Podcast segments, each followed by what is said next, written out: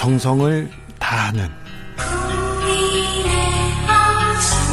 국민의 방송. KBS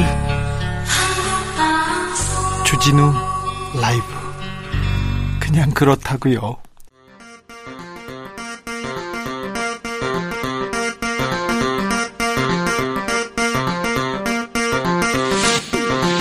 주진우 라이브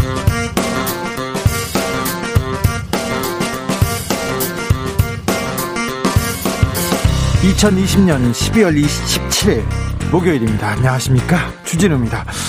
코로나 확산세가 심상치 않습니다. 이틀 연속 확진자가 1000명대, 특히 서울 확진자는 423명, 역대 최다입니다. 정부는 3단계 격상은 아직은 아니다. 라면서 신중한 모습을 보이고 있는데요. 왜 그렇게 판단했을까요? 정부의 대책, 그리고 향후 3단계로 격상되면 달라지는 점, 손영래 보건복지부 대변인에게 물어보겠습니다. 정부가 내년도 경제 정책을 발표했습니다. 코로나19로 직격탄을 맞은 소상공인에게 각종 수수료와 세금 부담 낮춰주는 조치 시행하겠다고 했고요. 3차 재난지원금 다음 달 중으로 지급, 지급하겠다고 했습니다. 소상공인들 상황은 좀 나아질까요? 그리고 우리의 일자리는 좀 어떻게 될까요? 국민경제자문회의 자문위원 하준경 교수와 살펴보겠습니다. 추미애 법무부 장관이 전격 사의를 표했습니다. 더불어민주당은 윤석열 총장도 동반 사퇴하라. 반면 국민의힘은 짜고 치나 같이 나가라는 건 회개한 논리다 이렇게 맞서고 있습니다. 공수처장 최종 후보는 내일쯤 선정될 것도 같은데요. 오늘 국회 소식 기자들의 수다에서 정리합니다. 나비처럼 날아 벌처럼 쏜다. 여기는 주진우 라이브입니다.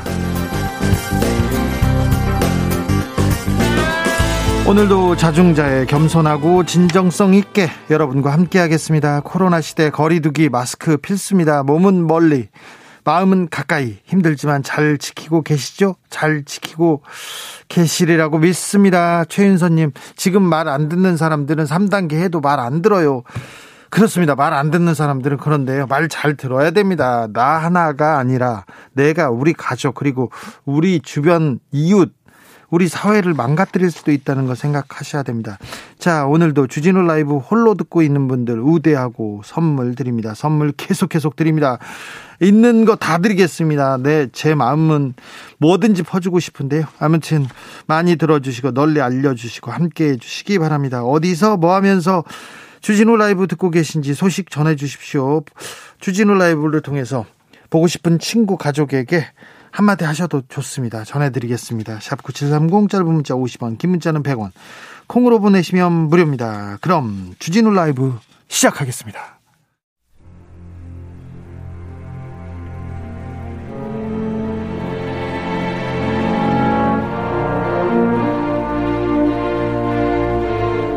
나의 일은 나보다 중요하다. 오직 진실과 정의만 생각한다.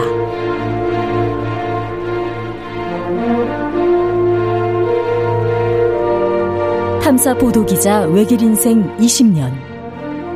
주진우 기자와 오늘도 함께 흔들림 없이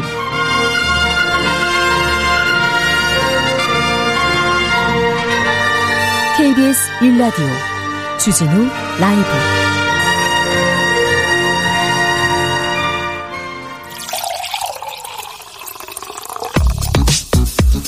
진짜 중요한 뉴스만 쭉 뽑아냈습니다. 줄 라이브가 뽑은 오늘의 뉴스 주스. 정상근 기사, 정상근 기자, 네. 어서 오세요. 안녕하십니까. 네. 네. 어떻게 오셨어요? 네, 차 타고 왔으니까. 네. 네. 기사도 맞습니다. 네, 잘 오셨어요? 음, 코로나가 심상치 않습니다. 오늘 확진자가 1000명 넘었어요. 네, 오늘 영시 기준 코로나19 신규 확진자가 또다시 1000명을 넘었습니다. 아, 이틀째 1000명대인데 모두 1014명입니다. 지역사회 발생이 993명이고요. 아, 이중 서울에서만 423명이 나왔습니다. 아, 지금까지 서울에서 나왔던 확진자 중에 가장 많은 확진자가 나왔습니다. 이런 기록은 안 세워도 됩니다. 네, 그렇습니다. 그리고 경기도도 284명, 인천이 80명 등 수도권만 784명에 이릅니다. 아, 비수도권에서 부울경이 84명, 충청권이 47명, 이 대구 경북이 29명, 호남권이 28명, 제주 12명, 강원도 9명이 나왔습니다. 걱정인 것은 사망자가 계속해서 늘고 있어요. 네, 이 사망자가 어제 22명이나 나오면서 코로나19가 시작된 이후 가장 많은 사망자가 나왔습니다.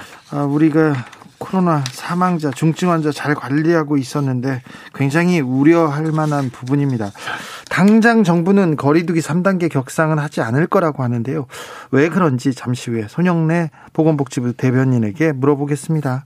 음, 윤석열 검찰총장이 징계 관련 소송을 하겠다고 하죠? 네, 정직 2개월 처분을 받고 오늘부터 징계 효력이 발생한 윤석열 검찰총장이 곧바로 법적 대응에 나설 예정입니다.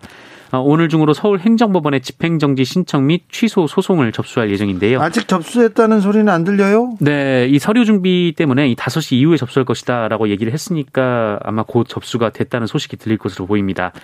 어, 윤석열 총장은 자택에 머물면서 이 소장 작성 등 법적 대응에 관한 준비를 변호사들에게 일임한 상황입니다. 어, 윤석열 총장은 총장 측은 그 일반 공무원과는 달리 검찰총장의 직무를 정지하는 것은 회복하기 어려운 손해가 있다는 주장을 펼칠 것으로 보입니다. 아, 윤석열 총장 측 이완규 변호사는 보통 공무원의 경우 회복하기 어려운 손해는 어, 급여를 지급하면 되지만 이 대한민국 검찰청이라는 법치수호 기관의 총장 직무를 2개월 정지하는 것은 이 두 달의 월급을 준다고 회복되는 것이 아니다라고 입장을 밝혔습니다. 국민의힘 추천 공수처장 후보 추천위원이었습니다. 임정혁 변호사가 사퇴했네요. 네, 이 고위공직자 범죄 수사처 관련법 개정이 이루어지고 내일 공수처장 후보 추천위원회가 열려서 이 신임 공수처장 후보를 추천할 것으로 예상이 됐는데 아, 오늘 국민의힘에서 임명한 임정혁 추천위원이 사퇴를 했습니다. 아, 임정혁 변호사는 오늘 공개한 사퇴의 변에서 공수처장 후보 추천위원으로서 적극적이고 최선의 노력을 다해왔으나 역할의 한계를 느껴서 추천위원직을 사퇴하고자 한다라고 말했습니다. 그럼 내일 회의는 어떻게 되는 거죠? 네, 국민의힘 측 추천위원들은 뭐 내일은 일곱 명이 안 되기 때문에 이것은 뭐할 수가 없다 이렇게 주장을 하고 있는데요. 이 반면에 민주당 측 추천위원들은 뭐 한두 명이 빠져도 의결이 가능하다라는 입장입니다. 민주당 측 추천위원인 박경준 변호사는 야당이 내세우는 법조항은 추천위가 처음 구성될 때와 관련된 것이다. 그러니까 구성될 때 일곱 명으로 구성을 해야 된다라는 것이지 이미 구성을 완료한 추천위는 의결 정족수 다섯 명의 문제가 없다면 한두 명이 빠져도 회의를 진행할 수 있다라고 밝혔습니다. 예. 어, 그리고 당연직 추천위원인 이찬희 대한변협 회장도 이 법리적으로는 위원 한 명이 없어도 의결이 가능한 것으로 해석된다고 밝혔습니다. 속보가 들어왔습니다. 국토교통부에서 주거정책심의위원회를 열었습니다. 최근 집값 가열 현상이 벌어진 곳들 어, 곳들 몇 곳을 이렇게 지정했습니다. 창원시 의창구를 투기 과열지구로 묶었고요. 부산 9곳, 대구 7곳, 광주 5곳, 울산 2곳, 파주, 천안, 전주, 창원, 포항 등 총 36곳은 조정 대상 지역으로 신규 지정됐습니다. 음, 자세한 내용은 그 뉴스가 들어오는 대로 다시 말씀드리겠습니다. 어, 이춘재 연쇄살인 사건의 8차 범인으로 8차 사건 범인으로 지목돼서 억울한 옥살이를 한 윤영 윤영여 씨가 윤성여 씨죠? 네네. 어, 몇 년 만입니까? 20년 동안 옥살이를 했죠. 그런데 재심에서 무죄 선고 받았어요. 네. 이 지난 1988년 이 이춘재 연쇄살인 사건 8차 사건이 발생한 지 32년 그리고 이 대법원에서 그 윤성여 씨의 무기징역이 확정된 지 30년 만에 무죄가 선고가 됐습니다. 어, 수원지방법원 형사 12부는 오늘 오후 열린 그 윤석열 씨의 재심 선고 공판에서 피고인의 경찰 자백 진술은 불법 체포 그리고 감금 상태에서 가혹행위로 얻어진 것이어서 임의성이 없고 또 적법 절차에 따라 작성되지 않아서 증거 능력이 없다라고 했습니다. 네. 어, 그리고 피고인의 자백과 법정 진술은 다른 증거들과 모순, 저촉되고 객관적 합리성이 없어서 신빙성이 없는 반면에 이춘재의 자백 진술은 내용이 매우 구체적이고 객관적인 증거들과도 부합하여 그 신빙성이 높다라고 했습니다. 그래서 무죄를 선고했죠. 네. 또한 네. 이 재판부는 이 재판 과정에서 잘못된 판결이 선고됐고 20년이라는 오랜 기간 정신적 육체적으로 큰 고통을 겪었을 피고인에게 이 법원이 인권의 마지막 보루로서 역할을 제대로 수행하지 못했다는 점에서 사법부 구성원의 일원으로서 사과의 말씀을 드린다라고 덧붙였습니다. 그렇죠. 그때 경찰이 이렇게 불법 체포, 감금, 가혹행위 있었다는 걸 검사들이 몰랐을까요? 판사들은 몰랐을까요? 다 알았을 텐데 이런 일이 있었습니다. 아, 네. 사과해야죠. 네. 그때 경찰 검사들도 다 사과해야죠. 오늘 중요한 재판이 있었습니다. 조윤선 전 청와대 정무수석 그리고 이병기 전 서, 대통령 비서실장 재판이 있었습니다. 네. 이 세월호 특별조사위원회의 설립과 활동을 방해한 혐의로 1심에서 유죄가 선고됐던 조윤선 전 청와대 정무수석 그리고 이병기 전 대통령 비서실장 등이 항소심에서 무죄를 선고받았습니다. 예, 안종범 전 경제수석은 1심에서도 무죄였는데 역시 항소심에서도 무죄가 나왔고요. 윤학배 전 해양수산부 차관만 징역 6개월의 집행유예 2년을 선고받았는데 어, 그것도 1심보다 형량이 줄었습니다. 어떤 내용이었죠? 어, 특조위 내부 상황과 활동 동향을 파악하고 특조위 활동을 방해할 방안을 마련하고 또 실행할 것을 실무자들에게 지시한 혐의. 어, 그러니까 직권남용 권리행사 방해입니다. 예. 어, 이 혐의로 재판을 받아왔는데요. 이 검찰은 이들이 당시 박근혜 정부와 여당인 새누리당에 불리한 이 특조위 조사를 사전에 차단하고자 다수의 해수부 공무원을 동원해서 범행을 저질렀다라고 보고 재판에 넘겼었습니다. 아니 그런데 청와대에서 청와대에서 특조위를 그러니까 세월호 진실을 밝히는 특조위를 설립 활동을 방해하고 계속 사찰했어요. 그런데 이걸 처벌하지 못하다니요.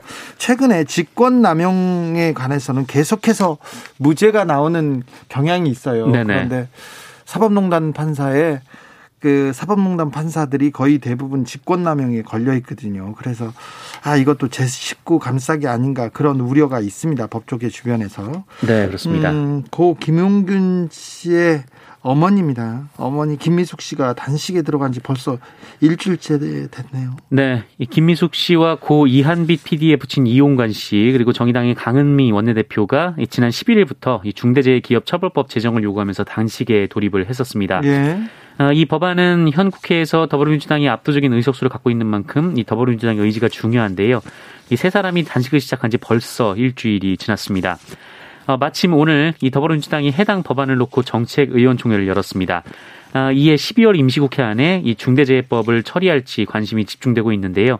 어, 이낙연 민주당 대표는 해당 법안에 대해서 이 법의 절박함은 여러분들이 잘 알 것이라면서 불행의 사슬을 끊어야 할 텐데 법안으로 모든 것이 해결되지 않겠지만 우리가 입법 의지를 보일 때가 됐다라고 말했습니다. 민주당이 입법 의지를 보이는지 지켜보겠습니다. 어, 앞으로 전기세가 연료비와 연동돼 청구된다고요? 네, 내년 1월부터 전기 생산에 쓰이는 연료비 변동분을 전기요금에 주기적으로 반영하는 연료비 연동제가 시행됩니다. 그러니까 기 름값이 올라가거나 내려가거나에 따라서 전 전기료가 바뀐다는 거죠? 네, 맞습니다. 어, 그래서 이 지금은 저유가가 이어지고 있어서 이 당장은 전기요금 인하 혜택을 누릴 것으로 보입니다. 어, 연료비 연동은 3개월마다 계산될 것으로 보이는데요. 이 연료비는 관세청이 고시하는 액화 천연가스, 석탄, 유류의 무역 통관 가격을 기준으로 합니다. 다만 그 어느 순간 지금은 이제 저유가인데 갑자기 기름값이 오를 수도 있잖아요. 네. 어, 이때는 조정 범위를 일정 한도로 제한을 하고 어, 연료비 급등 시에는 요금 조정을 유보할 방침이라고 합니다. 어, 그리고 내년부터는 전기 요금을 청구할 때 기후 환경 비용도 어, 별도 항목으로 분리 고지해서 소비자들이 환경 비용을 어떻게 쓰는지 더 투명하게 알 수 있도록 한다라는 방침입니다. 연동이라고 써 있는데 저는 오를 것 같다는 생각이 드는 거는 무엇 때문일까요? 네. 자, 한 유튜버가 간장게장집을 갔어요. 그래서 거기서 거짓 폭로를 해가지고 이 가게가 문을 닫았습니다. 네, 여러 유튜버들이 논란이 좀 되고 있는데요. 어, 인기 유튜버가 유명 식당이 음식을 재사용한다고 허위 폭로해서 논란이 되고 있습니다. 이 구독자 69만 명을 보유한 그 유튜버인데 이 하얀 트리라는 유튜버입니다. 이 대구의 한 무한 리필 간장게장집에 방문한 영상에서 어, 리필한 게장에서 밥알이 나왔다라면서 음식을 재사용한 거 아니냐 이런 의혹을 제기를 했었는데 어, 그런데 그 밥알이 이 자신이 식사할 때 들어간 것으로 확인이 됐습니다. 아이고. 어, 그래서 이 하얀 트리라는 사람이 해당 그 해명 영상을 촬영을 하다 식당에 갔는데 어, 식당은 이미 비판에 시달리다가 영업을 중단한 상황이었다고 합니다. 어, 이 하얀 트리는 최근 영상을 통해서 이 정확한 팩트를 갖고 영상을 풀어나가고 이야기를 해야 하는데 어, 무지함에 진심으로 죄송하다라고 사과를 했는데요. 사과를 했는데 사과를 했는데 어떻게 해요? 돌이킬 수 없는 피해를 입었지 않습니까? 네. 어, 그래서 해당 간장게장 식당 사장은 청와대 홈페이지 국민청원 게시판에 지난 15일에 글을 올렸습니다.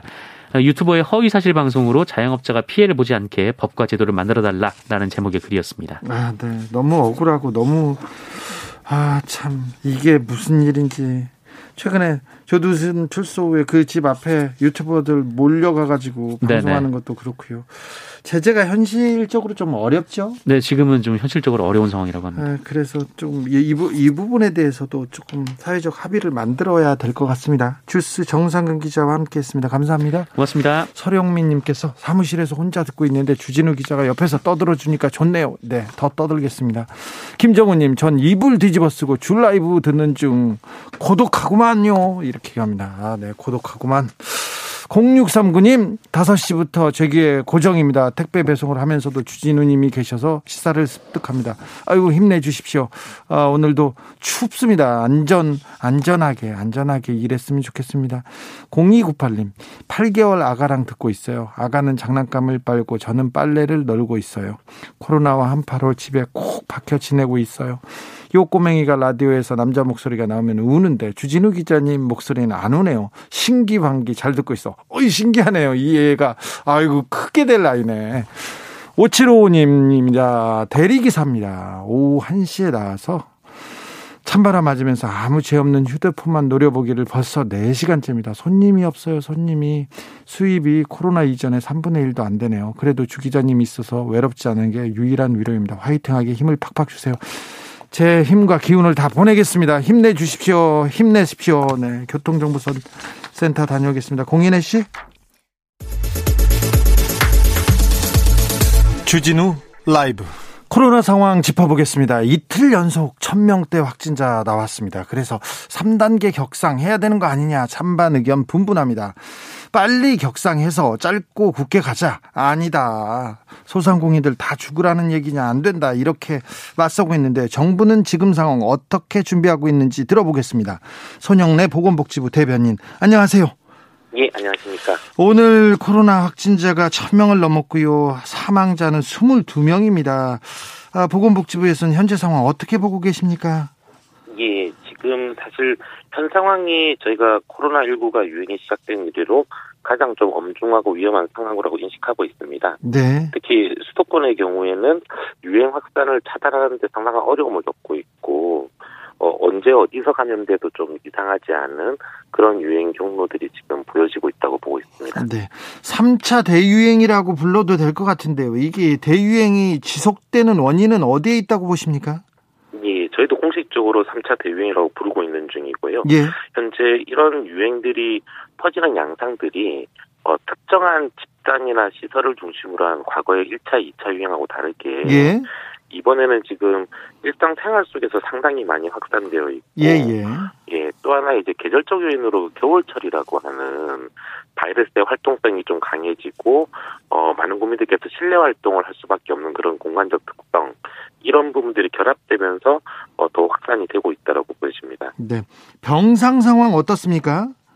병상은 현재 전국적으로 볼 때는 어, 생활치료센터는 한 53% 가동을 보이고 있어서 한 3,400병상 정도가 남아 있고 이 감염병 전담 병원의 경우에는 65% 가용을 하고 있어서 1,797병상 정도가 남아 있습니다.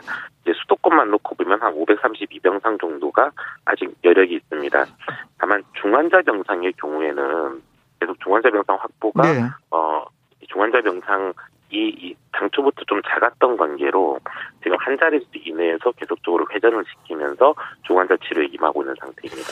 민간 대형 병원 그러니까 뭐 대학병원이나 그 큰 재벌이 하는 병원 이런 병원에서 잘 안 도와줍니까? 어 사실은 지금 의료기관들도 아마 최선을 다해서 저희랑 협력을 하고 있다고 보고 있습니다. 다만 중환자실의 경우에는 상당히 고도의 훈련된 인력들도 필요하고 그리고 환자를 돌보기 위한 어, 시설들도 상당히 많이 필요한 편입니다. 예. 거기에 따라서 제가 좀 빠르게 확충하는데 조금 애로를 겪고 있는 중이지만 이달 말까지 한 200병상 정도까지는 더 느린다는 계획으로 함께 협력하면서 확충을 해나가고 있습니다. 음, 현장에 계신 의료진, 역학조사관 이런 분들 아, 거의 1년 가까이 지금 고생하고 계신데요. 이분들 피로도 한계에 다다르지 않았을까 좀 걱정이 됩니다. 예, 사실 어, 저희도 상당히 걱정하는 부분들입니다. 워낙 장기간에 걸쳐서 수고하고 계셔서 의료진 분들과 역학조사관 같은 방역 요원들 모두 어, 상당히 지치셨고 이 노고에 사실 항상 감사하고 좀 안쓰럽게 생각을 하고 있습니다. 저희도 지금 최대한 어, 자원봉사를 하시겠다고 신청하는 의료인들도 많이 계시고 이래서 네. 이런 인력풀을 좀 만들어 놓고 어, 병원에서 인력들이 좀 더 필요하다고 요청이 들어오면 이 인력분들을 좀 지원을 해줘서 좀 순환 근무를 할 수 있다든지 하는 쪽으로 애를 쓰고 있습니다. 예. 또한 보상도 좀 계속 좀 아, 확대하려고. 그렇죠. 보상이 중요해요. 좀 이런 분들 좀, 아, 고생한 만큼 좀 보상을 좀 많이 해줬으면 좋겠어요, 저는. 예, 예, 보상을 좀 확대하려고 되게 노력을 하고 있고 최근에 들어서 제가 좀 웃기는 이제는 보상을 하면서 이 보상이 사실은 이제 제가 기관 단위로 보상을 하다 보니까 예. 이게 고생하시는 분들에게 직접 떨어지는 게 예. 조금 편차가 있을 수 있는 것들을 좀 고려하고 있어서 네. 최근에는 좀 이런 분들에게 직접적으로 좀 보상을 하는 방식들도 계속 좀 강구를 하고 있는 중입니다. 네, 아, 보상 중요한 것 같습니다.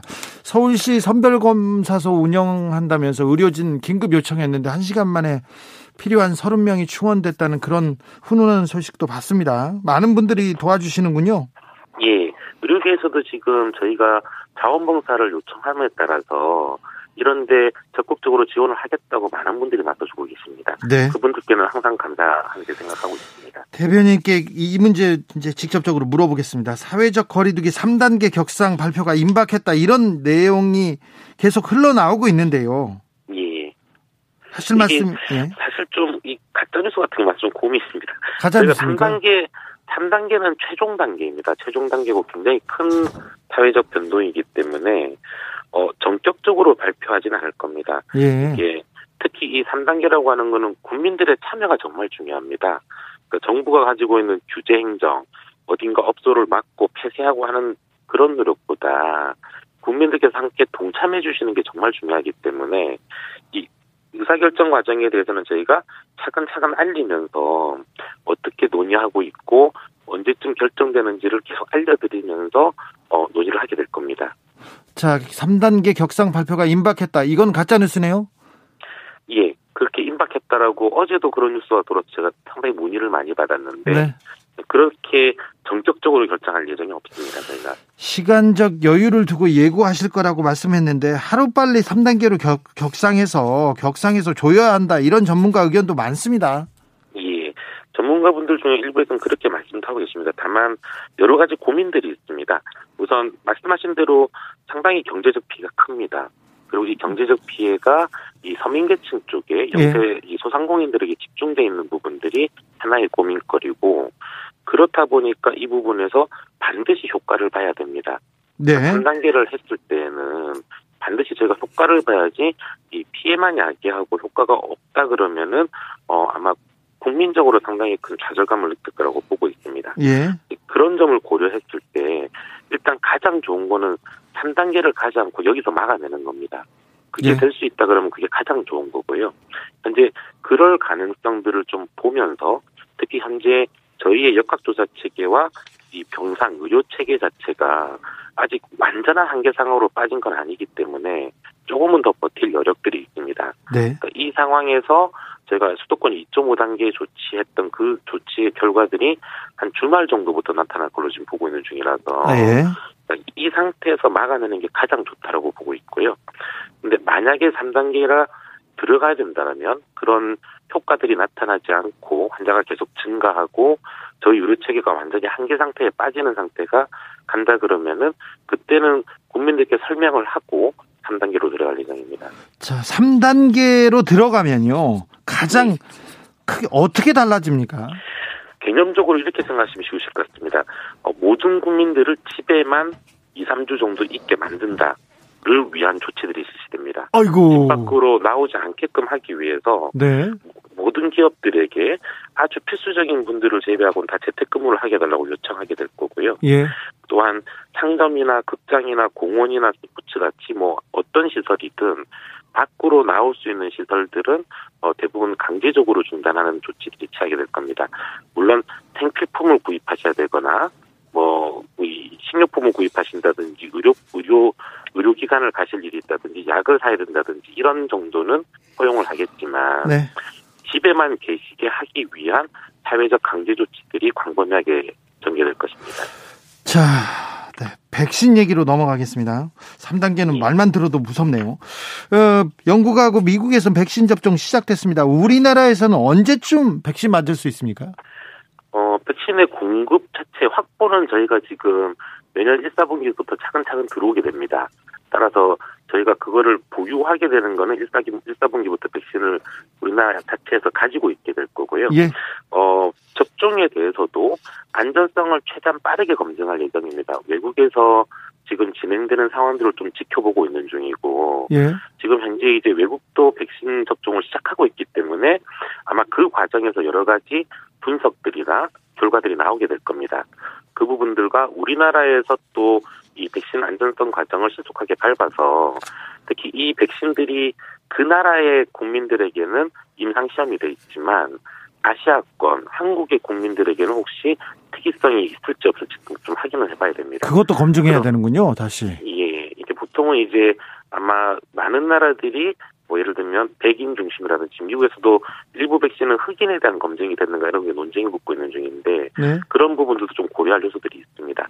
그렇지만 안전성이 만약 확인된다 그러면 저희로서도 시간을 오래 끌 이유는 없기 때문에 신속하게 백신 접종에 나서게 될 겁니다. 어, 언론에서 백신 지금 늦게 맞는다고 지금 비판하기 시작했어요. 자, 어떤 기사에서는 미국처럼 했다면 정은격 감옥 갔다. 이런 기사 나왔는데 어떻게 보셨어요?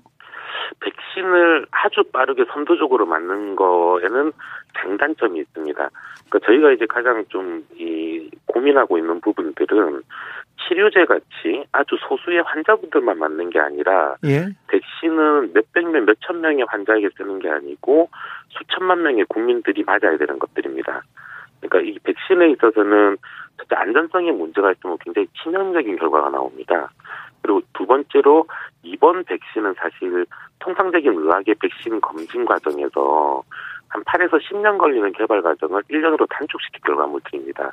그 네. 사실은 최대한 개발 회사들이 열심히 만들고 안전성을 신경을 썼겠지만 워낙 기간을 단축했기 때문에 그 안전성에 대해서는 누구도 좀 자신하기 힘든 어려운 상황이기도 합니다. 그러니까 너무 선도적으로 맞을 때는 네. 이 부분에 대한 검증을 우리 스스로 잘 모르는 상태에서 맞게 되는 수밖에 없습니다. 대변인 따라서 네. 네. 따라서요. 조금 외국보다는 조금 시차를 두면서 가는 전략이 저는 우리 국민들을 위해서 좀 어, 바람직한 결과라고 생각합니다. 아니 그 그래서 미국처럼 했으면 정은경 청장 감옥 갔다는 내용은 어떻게 생각하시냐고요? 글쎄 그 아마 이제 그 법에 따른 부분들이 해서 저희가 뭐 그런 식의 뭐 법률 조항이 있는 건 아니니까. 네네. 백신 전쟁에서 졌다 이렇게 보도하는 것도 조금 너무 너무 나간 건 나, 나간 거죠? 예, 백신은 지금 확보된 양으로 충분합니다. 그러니까 1차분으로 지금 저희가 4,400만 명분을 확보했고 또 하나 지금 너무 언론들이나 이런 데서 현재 개발돼 있는 세계적으로 삼상 임상시험까지 들어갔던 그 다섯 개 제품에 대해서만 주목하고 있는데 네. 바로 연이어서 개발되는 제품들도 많습니다. 예. 그 중에서는 더 좋은 게 있을 수도 있고요. 그러면 우리한테 더잘 예. 맞는 거 있을 수도 있고. 예, 계속적으로 아무튼 제가 물량을 확보할 거고 충분한 양의 백신은 지금도 확보돼 있다고 보고 있고 전 국민 이상으로 확보할 어 계속 노력을 하게 될 겁니다, 저희가. 알겠습니다. 고생 많은데 더 고생해 주십시오. 지금까지 손영래 보건복지부 대변인이었습니다. 감사합니다.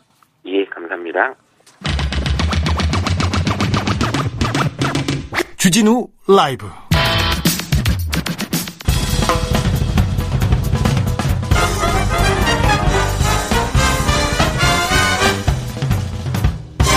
훅 인터뷰. 모두를 위한 모두를 향한 모두의 궁금증 흑 인터뷰 2020년 딱 보름 남았습니다. 2020년은 좀 빨리 갔으면 좋겠어요. 그런 분들 많습니다. 2021년 새해에는 조금 나아질까요? 먹고 사는 문제 조금 풀릴까요? 월급은 좀 오를까요? 세금만 많이 내는 것 같은데 일자리는 좀 나을까요? 주머니 사정 좀 괜찮아질까요? 자, 정부가 내년도 경제 정 책을 발표했습니다. 어떤 희망이 담겨 있는지 살펴보겠습니다. 국민경제자문회의 자문위원 한양대학교 하준경 교수님 모셨습니다. 안녕하세요. 네, 안녕하세요. 국민경제자문회의 자문위원이십니다. 뭐 하는 데입니까, 여기가? 예, 국민경제자문회의가 사실은 헌법에 의해서 만들어진 기관입니다. 아, 네. 예, 근데 주로 이제 회의를 많이 하고 있고요. 예. 어, 뭐 전문가들을 모셔서 뭐 네. 주요 이슈들에 대해서 이제 의견도 들어보고 네. 그리고 또 자문위원들이 또 토론을 해서 이걸 네. 또 정리를 해서 또 뭐 청와대 쪽에 갖다 드리기도 하고 그러면 네. 그 자문위원들이 이렇게 회의하고 즉 제언하는 내용을 자문을 문재인 정부 청와대나 아니면 어, 경제 관료들이 잘 정책에 반영합니까? 예, 잘 어, 듣고요. 네. 예, 정책에 반영하려고 노력은 예, 하는 것 같은데요. 잘 듣기는 하는데 예, 예. 정책- 반영하는 데는 조금 미흡하구나. 그죠? 어, 사실 그 네. 자문위원이 뭐 20명도 넘습니다. 근데 그래요? 생각들이 다 조금씩 다르기 때문에 아, 네. 어떤 분 입장에서 볼 때는 좀 잘 반영이 될 수도 있고 네. 또 다른 뭐 의견도 있을 수 있고 그런, 그런 것 같습니다. 네, 오늘 정부가 2021년 경제 정책 방향을 발표했습니다. 자, 핵심 키워드는 뭡니까? 한마디로 어, 말씀드리자면은 대전환. 대전환이요? 어, 예, 예, 예. 대전환이고요. 이 두 가지 어, 이 또 작은 키워드를 말씀을 드리자면은 빠르고 강한 회복 그리고 선도 경제로의 또 대전환 이렇게 예, 두 가지입니다. 회복, 선도 경제로 전환 이렇게 예, 예. 봐야 됩니까? 예, 예. 그러면요, 음, 전 세계적으로 지금 경제 상황 코로나 때문에 안 좋지 않습니까? 예, 예, 예. 이 상황에서 우리가 대전환해서 빨리 나가겠다는 건데요. 예, 예. 그 어떻게 봐야 됩니까? 이 정책을? 예, 사실 지금 코로나 때문에 그 네. 기존의 이제 세계의 여러 가지 질서들이 많이 흐트러졌습니다. 예. 그래서 뭐 굉장히 어떻게 보면은 뭐 이렇게 막 순위도 바뀌고 이러는 일들이 일어났, 일어났거든요. 네. 우리나라의 그 1인당 GDP 순위가요. 예. 어, 요번에 많이 올라가 가지고 네. 어, 일본을 추월을 했고 일본을요? 예, 그리고 영- 1인당 GDP, GDP 예. 이제 일본 예. 뛰어넘었습니까? 예, 구매력 평가 기준으로 그렇습니다. 네. 예, 그리고 구매력 기준으로 어, 또 영국을 뛰어넘었어요. 아, 그래요? 예. 그러면은 어 갑자기 우리가 선진국이 된 거 아닌가 이렇게 부자 생각- 나라가 된 것 같은데요? 예, 예. 근데 이게 어 사실은 이제 다른 나라들이 미끄러질 때 우리는 덜 미끄러져서 이렇게 된 측면이 있고요. 예. 예, 그럼에도 불구하고 한국의 위상은 어 많이 높아졌다. 이렇게 예, 대외적으로 이렇게 볼 수가 있고요. 코로나 상황에서도 우리는 예, 선전했다. 예, 그래서 이 에, 상황이 일시적인 것으로 이제 그치지 않고 여기서 굳히기로 들어가자 이런 어, 생각을 해볼 수 있지 않겠습니까? 그래서 우리가 이제 그걸 위해서 이제 어, 많은 투자를 해보자 지금 이런 어, 지금 어, 생각들을 하고 있습니다. 우리나라가 코로나 상황에서 많이 미끄러지지 않은 가장 중요한 이유가 뭔가요? 어, 무엇보다도 이제 방역이 곧 경제다. 예. 뭐 이런 말 있지 않습니까? 그래서 이제 방역을 잘한 어, 측면이 있고요. 그 다음에 또, 어, 정부가 어, 상당히 발 빠르게 대응했던 이런 측면도 있고요. 그리고 또 그 전부터 한국이 어, 이 코로나로 인한 어떤 뭐 디지털화라든가 뭐 비대면화 이런 거에 뭐 알게 모르게 많이 준비를 해 그랬더라고요. 예, 그랬더라고요. 예. 그래서 뭐 배달 앱 같은 것도 많이 이제 그 전에 네. 활성화돼 있었고 뭐 비대면 주문이나 이런 것도 많이 활성화돼 있었고 네. 여러 가지 인프라 디지털 인프라들이 아주 어, 지금 상황에 아주 유리하게 작용했던 또 측면이 있고 전 세계적으로 또 디지털 수요가 늘어나니까 우리나라가 또 수출이 또 는다든지 네. 뭐 이런 또 어, 어떻게 보면 좀 유리했던 측면이 있습니다. 교수님, 내년까지도 코로나 네. 상황은 좀 코로나 사태는 계속 갈 것 같아요. 그런데 어, 정부에서 문재인 정부에서 한국판 뉴딜 이렇게 딱 내놓았는데 예. 이게 코로나 시대에 조금 우리의 큰 동력이 될 만한가요? 예, 그럴 수 있다고 생각을 합니다. 왜냐하면 지금 우리가 이제 코로나 에 모든 게 이제 묻혀져 있는데 네. 사실은 코로나가 없었어도 굉장히 지금 어떤 전환기라고 볼 수가 있거든요. 예. 그러니까 뭐 기술적인 측면에서 보면은 4차 산업혁명이다. 그래서 뭐 5G, AI 뭐 이런 뭐 새 기술들이 막 나오고 있고요. 네. 또 새로운 기술이 나오면 그거를 두고 또 여러 나라들이 또 싸워요. 미국, 중국 또 누가 이거를 가져가느냐, 막 이렇게 누가 이 질서를 어, 또 만드느냐 이런 거 갖고 이렇게 경쟁을 하고요. 예. 또 그러다 보면은 세계화의 흐름이 또 막 바뀌어요. 그러니까 예. 세계화라는 거는 어떤 하나의 질서가 좀 이렇게 안정돼야 이제 되는 거거든요. 근데 이게 약간 불확실성이 있을 때는 세계화가 후퇴가 되고 그러니까 어 그동안에 이제 세계 경제를 이끌어왔던 이런 힘들이 어 굉장히 이제 흔들리고 있는 이런 상황이고 이게 어 어떻게 보면 우리 같은 나라한테는 어 기회의 창이 열리는 거죠. 네. 예, 그래서 어 이런 위기에 이제 기회를 발견을 해서 어, 치고 올라가는 이런 어, 것들이 이제 하나의 전략이라고 할 수가 있겠습니다. 위기고 어찌 보면 기회가 될 수도 있는데 예. 그런데 내년도 예산에 사회 간접 자본 예산 SOC 예산이라고 배정된 액수가 26조가 넘습니다. 이거 그런데 네. 이게 토목 건설 이, 그, 이런 이런 게 SOC 아닌가요? 이게 경기 부양이 이게 효과적일까요? 코로나 시대에? 예, 그러니까 뭐 우리가 토목 건설하면 왠지 좀 부정적인 이미지가 있는데요. 네. 이게 이제 과거에 일본이 1990년대 경기 부양하면서 다람쥐 도로를 많이 놨어요. 전국 곳곳에. 그래서 이 산 속에다가 아무도 안 다니는 그런 길을 막 만들어 가지고 다람쥐들이 그 길을 이제 지나다녔다고 하는데 네. 우리도 지금 그러고 있잖아요. 예. 그거는 어 저는 뭐, 뭐 바람직하지 않다고 네. 보는데요. 근데 또 이거를 우리가 이제 생활 밀착형 SOC 해 가지고 우리의 생활에 정말 도움이 되는 어떤 그런 어 건설 투자 토목 건설을 한다면 도움이 될 수도 있겠죠. 뭐 예를 들어서 경기도에서 뭐 서울로 어 하루에 막 4시간씩 걸려서 출퇴근하시는 분들 많거든요. 예. 그런 분들이 두 시간 어, 출근길을 갖다가 뭐 한 시간으로 줄여 주는 뭐 그런 게 가능하다면 어 그건 상당히 생산성에도 도움이 되고 그런 분들이 또뭐 출산율도 더 높이고 뭐 그런 효과가 있을 수 있지 않겠습니까? 네. 네. 어, 지금 정부의 정책 중에요. 우선순위, 1순위라고 볼 수 있는 게, 음, 코로나로 인한 경제 타격에서 회복되는 일일 텐데요. 예, 예. 이런 정책들은 잘 지금 어, 구현되고 있습니까? 예, 그동안에 우리가 긴급 재난지원금을 이제 몇 번 했지 않습니까? 예. 그것들이 어, 어떤 효과를 가졌는지 뭐 아직 좀 예, 시간이 이르긴 합니다만 여러 가지 분석들이 있습니다. 근데 어, 이게 어떤 경제 순환이 단절되는 거를 이렇게 메꿔주는 면이 있거든요. 예. 그러니까 뭐, 어, 어떤 물건을 어, 못 팔면 소득이 없어지잖아요. 그러면 네. 또 이게 사람이 다른 물건을 또 못 사잖아요. 이럴 때 여기 소득을 줌으로써 또 수요를 만들어 줌으로써 이 경제가 돌아가게 하는 건데 그런 면에서는 어, 어느 정도 효과가 있었다고 보여지고요.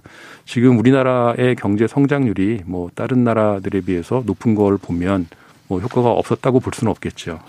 효과 얘기도 하는데 또 어떤 그 전문가들은 정부의 재정 부담 걱정하는 목소리 좀 있습니다. 제, 네, 뭐 빚, 국가 빚 계속 늘고 있다 이런 얘기도 하고요.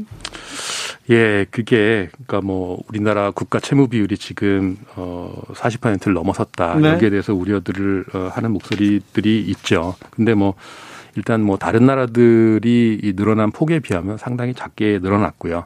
그리고 우리나라는 이 숫자를 참 잘 관리하는 게 뭐냐면 이 국가 채무 중에 이제 이 적자 때문에 발생한 채무 말고 어떤 금융성 채무라는 게 있습니다. 이게 한 40% 정도 됩니다. 그러니까 예. 이게 무슨 말씀이냐면 국민들한테 돈을 빌려서 그 돈으로 달러를 사는 겁니다. 아, 예. 예. 그러면 이게 그 국민들한테 돈을 빌려서 정부가 그냥 써버리면 이게 적자성 채무고 어디 쌓여 있네요. 그렇죠. 어딘가 쌓여 있습니다. 그래서 네.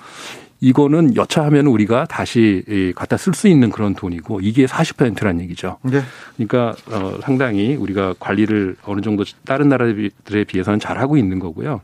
그리고 또 현실적으로 우리가 이 국내에서 해결하고 있는 측면이 있습니다. 그러니까 뭐 유럽의 어떤 나라들은 외국의 빚을 내 가지고 그거 가지고 자기 나라 이제 재정을 충당을 하는데 우리는 네. 외국의 빚을 내는 게 아니고요. 우리나라 국민들이 저축한 걸 갖다가 이렇게 갖다 쓰는 거거든요. 그러니까 그 안에서 돈, 예, 도는군요. 예, 안에서 돈다는 말씀이죠. 네. 음, 앞서 내년도에는 경제가 대전환기를 맞는다. 대전환을 키워드로 꼽으셨는데요. 어, 문재인 정부의 디지털 뉴딜, 그린 뉴딜, 이 그린 뉴딜, 디지털 뉴딜이 좀 현실에 잘 안 와닿는다는 사람들이 많아요. 언론에서 이명박 네. 정부 때는 747, 뭐 박근혜 정부 때는 창조경제 이렇게 확 키워드를 줬는데 예. 지금 그린 뉴딜이 뭐야, 디지털 뉴딜이 뭐야 이게 구체적으로 현실성이 있을까 이렇게 우려하는 사람도 있습니다. 예, 근데 디지털 뉴딜, 그린 뉴딜이라는 게 뭐 한국만 하는 게 아니고요. 네. 지금 뭐 유럽에서도 어, 똑같은 얘기를 하고 있고 미국도 이런 곳에 많이 투자를 하겠다고 이제 밝히고 있고요. 뭐 중국, 일본 다 나서고 있습니다. 그래서 네. 이게 어 어떤 글로벌한 어떤 의제가 되고 있다라는 측면에서 어, 이거는 우리가 좀 거부할 수 없는 어떤 하나의 흐름과 같은 거다라고 보여지고요. 그 다음에 예. 구체성이 있느냐, 이거는 우리 하기 나름인데요. 뭐, 예를 들어서 지금 이제 디지털 뉴딜 관련해 가지고 이 디지털에서 중요한 건 데이터거든요. 네. 데이터의 소유권 문제 이런 것들이 또 많이 대두가 되고 있어요. 그러니까 내 의료 기록은 내 것인가 병원 것인가 뭐 네. 이런 이슈들 있잖아요. 그런 거에 대해서 이제 선진국들에서 많은 그 시도들을 했고 우리도 그걸 하려고 해요. 그래서 아이, 뭐 교, 수님 어려워져요. 아, 예, 예. 힘들어져요. 예, 그러니까 뭐 쉽게 얘기하면은 마이 데이터 이런 이제 사업이 있어요. 예. 그 내 의료 기록은 내가 마음대로 다운 받아서 받아서 볼 수 있게 하고 네. 뭐 이걸 사용할 수 있게 하는 이런 이제 걸 만드는 건데요. 이런 거는 상당히 이제 구체성 있는 대안이죠. 근데 이제 이게 어 어떻게 잘 쓰여 가지고 우리를 더 이제 행복하게 만드느냐 이거는 관련 이제 이해 당사자들이 어떻게 또 협조하고 또 어, 이걸 또 서로 활용하느냐 이런 거에 달려 있는 것 같습니다. 네, 막대한 재정, 그린 뉴딜, 대전환 다 좋은데 예. 이게 서민한테 직접적으로 돌아오지 않 혜택이 돌아오지 않는다는 사람들도 많아요. 하루하루 먹고 살기 힘들어요. 부동산이 너무 올라서 어려워요. 이렇게 이런 사람들이 많습니다. 이 서민들을 위한 정부의 대책 좀 효과를 볼까요? 예, 그러니까 지금 우리나라의 큰 문제가 뭐냐면 거시 경제를 보면 뭐 전 세계적으로 한국을 다 칭찬을 하고 있어요. 예. 그리고 뭐 회복도 빨리 된다고 큰 하는데 기업들 수출도 잘하고 예, 뭐 예. 다 좋답니다. 예, 실제로 뭐 설비 투자도 최근에 많이 늘었고요. 예. 근데 이게 민생으로 오질 않는 거예요. 그렇죠. 예, 서민은 팍팍합니다. 근데 그게 어 소비는 또 많이 떨어졌고 서비스업도 많이 어렵고 그래서 네. 이쪽은 어 사실은 그 정부가 많이 어떻게 보면 좀 재정을 이제 투입을 해야 되는 그런 부분입니다. 예. 근데 어 사실 뭐 신용카드 소득 공제 뭐 고- 고용 유지하면 공제 혜택 주고 청년 일자리 등등 여러 가지 이제 대- 대책들이 있는데 어 아직은 어 좀 재정적인 측면에서는 좀 국민들이 느끼시기에는 좀 불충분한 면이 있을 거라고 생각이 되고요. 이제 예. 그래서 그 지금 내년도 정책 방향에서도 이런 쪽에 좀더어 많이 이제 재정 투입을 하려고 하는 것 같습니다. 내년에 그리고 문재인 정부 남은 임기 동안 이 경제는 이런 점에 더 역점을 두어라 이렇게 자문회의나 교수님이 이렇게 어, 조언을 준 부분, 부분이 있습니까? 예, 뭐 저는 이제 그 개인적으로 볼 때 그 지금 어 우리가 사실은 어 좀 취약 부문이 이제 빚으로 많이 버티고 있습니다. 그래서 그래요? 뭐 쉽게 이제 뭐 빚을 내주고 어 그러다 보니까 이제 어려운 분들은 뭐 그걸로 연명을 하고 좀 네. 여유 있는 분들은 그걸 가지고 또 부동산에 투자를 하시고 네. 그런 빚 문제라는 게 이제 결국 쌓여가지고 나중에 이제 후유증을 일으키지 않을까 이런 좀 걱정이 있고요. 그래서 이제 그런 어, 부분을 정리할 때 예, 정부가 충분히 역할을 해줘야 된다. 그러니까 민간이 빚을 갚는다는 거는 절약을 하는 거잖아요. 그러면 그때는 정부가 충분히 써서 이것이 뭐 경제를 위축시키지 않도록 이렇게 보조를 해주고요. 그리고 민간이 빚을 내지 덜 내도록 또 도와주는 거. 그러니까 뭐, 뭐 공적인 주택 공급이라든지 뭐 그 다음에 소득 보조라든지 이런 것도 정부가 좀 많이 적극적으로 해야 된다. 예, 이렇게 뭐 저는 좀 예, 보고 있고요. 네. 예. 알겠습니다. 말씀 감사합니다. 지금까지 한양대학교 경제학부 하준경 교수였습니다. 감사합니다. 예, 고맙습니다.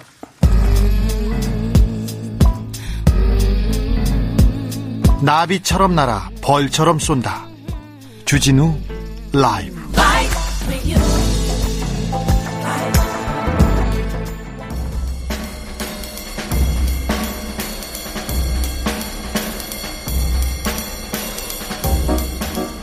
느낌 가는 대로 그냥 고른 뉴스 여의도 주필. 아랍의 봄 10년 중동 아프리카엔 겨울이 왔다. 한국일보 기사입니다. 2010년 12월 17일 튀니지의 작은 도시에서 노점상을 하던 청년 부아지지라는 청년이 있었습니다. 26살인데요. 아침에 외상으로 바나나랑 사과랑 배랑 이런 거를 어, 가져다가 노점상으로 팔고 있는데 단속 경찰이 왔어요. 근데 경찰이 다 뺏어가는 거예요. 그래서 왜 뺏어가냐고 했더니 뇌물을 주지 않았다고 뺏어갑니다. 그런데 하, 애원을 해봐도 만나주지도 않고 안, 안 만나주지도 않고 그러니까 분신 자살을 했습니다. 분신 자살을.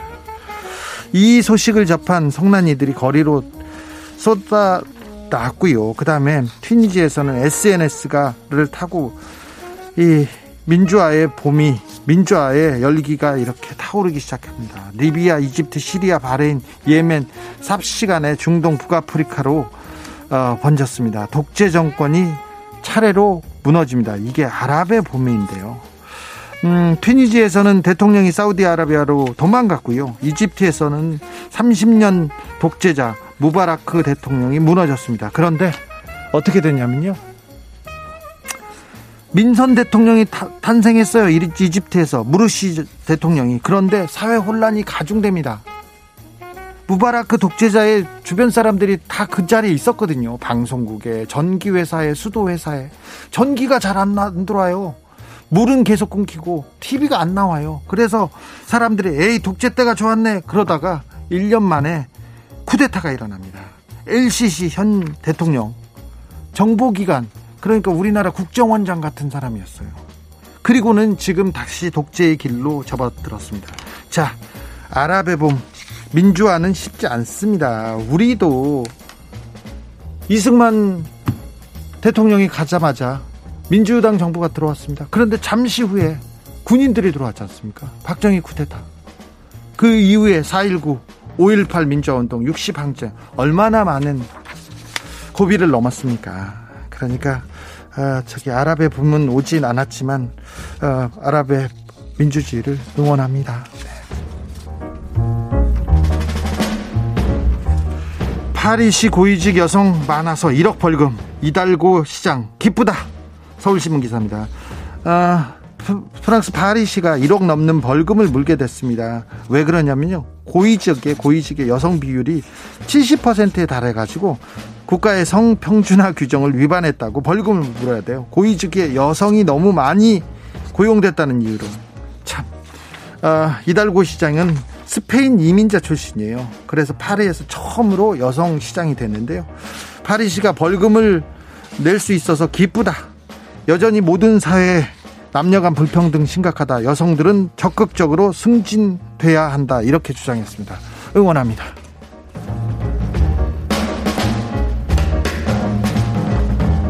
불멸의 작곡가 베토벤 250주년 코로나 시대의 위안 YTN 기사인데요. 오늘 12월 17일이 불멸의 작곡자 악성이라고 하죠. 음악의 성인 악성. 저는 어렸을 때 악성이라고 해가지고 목소리가 안 좋은가 이렇게 생각했는데요. 베토벤이 탄생한 지 250주년 되는 날입니다. 코로나가 아니었으면 정말 탄생 250주년 행사들 많이 있었을 텐데 공연도 있었을 텐데 참 아쉽다 이런 생각 하는데요. 어, 온라인 공연도 많고요. 새 앨범이 계속 나오고 있답니다. 그래서 어, 올해는 베토벤 음반이 80% 가량 더 팔린다고 합니다. 자, 어, 베토벤의 생일입니다. 250년 됐습니다. 모든 인간은 형제가 되노라. 서로 껴안아라. 백만인이여. 베토벤 교향곡 9번 사악장 환희의 송가 들으면서 저는 잠시 쉬었다가 6시에 돌아오겠습니다.